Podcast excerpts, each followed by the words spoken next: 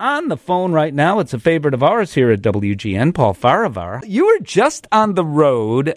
First of all, the most important question ever to this Chicagoan who's returning to Zanies on April 4th. Cubs fan or White Sox fan? Cubs fan, all the way. I was at Game 7, the World Series, best day of my life. All right, I was there too. I did not see you. So you were just on tour with Ryan Dempster, former Chicago Cub.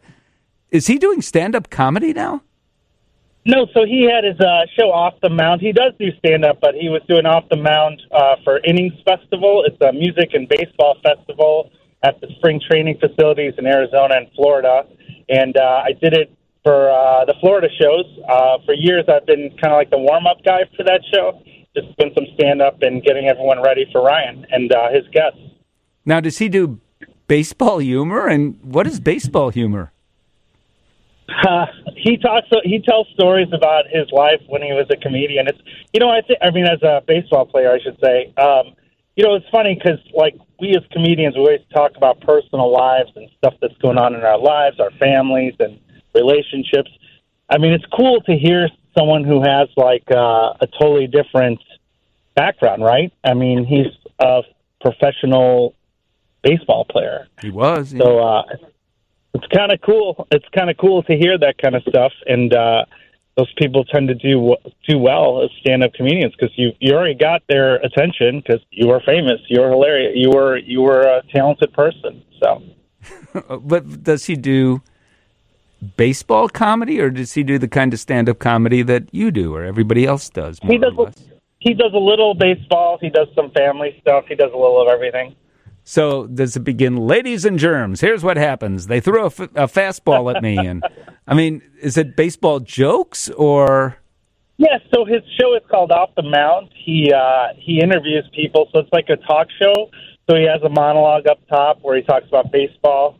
And then when he does stand-up separately from his show, he just talks about his life. He tells former stories about his life when he was a baseball player, and then he also talks about his family and stuff like that. It's pretty cool. Okay, so, but you're not performing with him when you come back to Zanies on April 4th. That's Zanies in Chicago. So tell me what you will be doing, because we're here to talk about you, really. Yes, I'm going to be working out some new material, because I'm recording my first special this summer, and so I just wanted to finalize, you know, some new stuff to bring in, some old stuff, and see what the final hour is going to look like. So I felt like doing it at a home club might be a good thing to do before I take it on the road. So later in the program, we're talking to both Paul Vallis and Brandon Johnson. I know you travel a lot, but you got to know who they are, right? And it's interesting. I do. Yeah. It's interesting that both these guys, I mean, they are on CNN and Fox News and MSNBC. I mean, this has become the Chicago mayoral race, a national story. What is your take on all this? Well, what I could say is this.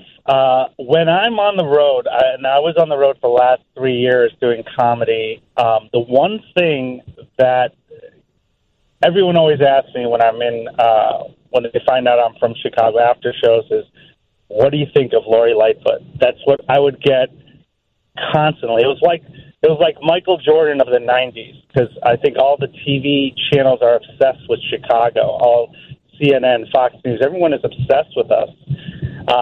So that's interesting to see that finally I don't have to answer that question anymore. No. No, and I will tell Lori Lightfoot that you said that you were the Michael Jordan of the 1970s or whatever you just, or the 80s I suppose would be right. 80s and 90s. Yeah, that would be better. So, all right, she'd like, I'm sure, to be compared to Michael. But what do you think it is that people are so fascinated by Chicago? I think that we were kind of like the poster child for you know, big cities. For national television. We were a target because there's this belief that our crime went up. I think it kind of did. I've lived in Chicago all my life, and people like to, you know, like the Fox News likes to polarize I think, a lot. I'm trying to pick my words here. And so I think that was something that would come up quite often. And people, you know, look, I'm in Champaign, Illinois right now. And I was watching the news today, and they're talking about Chicago again, big city crime. Hmm. And I think that's why people want to hear about it. And it's a big deal to have a runoff where the incumbent isn't there, right? I mean, I don't think that's ever happened before. I don't think so either, since the runoffs have been developed. Okay, so Paul, you're going to be on stage at Zanies. Give us, don't do the whole monologue for us. We only have 3 minutes, and I'm thinking you wouldn't want to do that anyway. However, give us some hint as to maybe one or two of the topics you'll be talking about. So I'll definitely be talking about my travels to all these cities and you know, my reactions or people's reactions to me being from Chicago. You know, in the last 6 months, I've been in Denver, Oklahoma City, Wichita, Kansas, St. Louis, Arizona, Florida. Man, where else have I been? So I'm definitely going to talk about some of the stuff that's happened to me there. I'll be talking about being single because of... I'm single, and I have a podcast called Singles Only, so I'll be talking about that a lot, and talking about my family and some new jokes I have about my my elderly father and mother. So you're going to joke about your elderly mother and father? Come on, man. Yeah. You know, it's funny because that's kind of like... No, it's not. How you process stuff. Yeah, you got to talk about, you know, that's our pain as comedians is your laughter, right? That's what... You think of the two masks where you have a crying face and a smiling face in the world of drama. That's what we're supposed to do. We're supposed to talk about our pain. Yeah, comedy and tragedy is what that, I think, refers to. All right. Well, tell us again. I've said it a couple times. April 4th, Zanies. That is in Chicago. That's the one on Wells Street, correct? Yes. I'll be there at 8 o'clock on Tuesday, April 4th. It's Election Day, so... I bet you will be on stage when we find out who our new mayor is.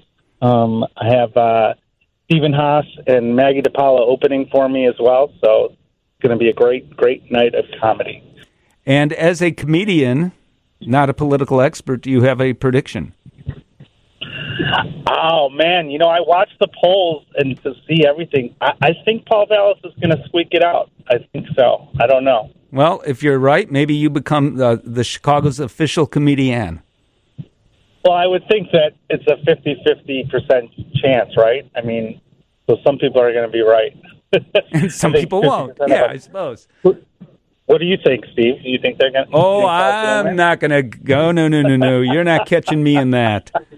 But I will say, I will see you at Zanies. I won't personally, but I hope everyone does come out. And I'm always happy to talk to you. Thank you so much, Paul. Thanks for having me, Steve. I really appreciate it. Thank you. There he goes.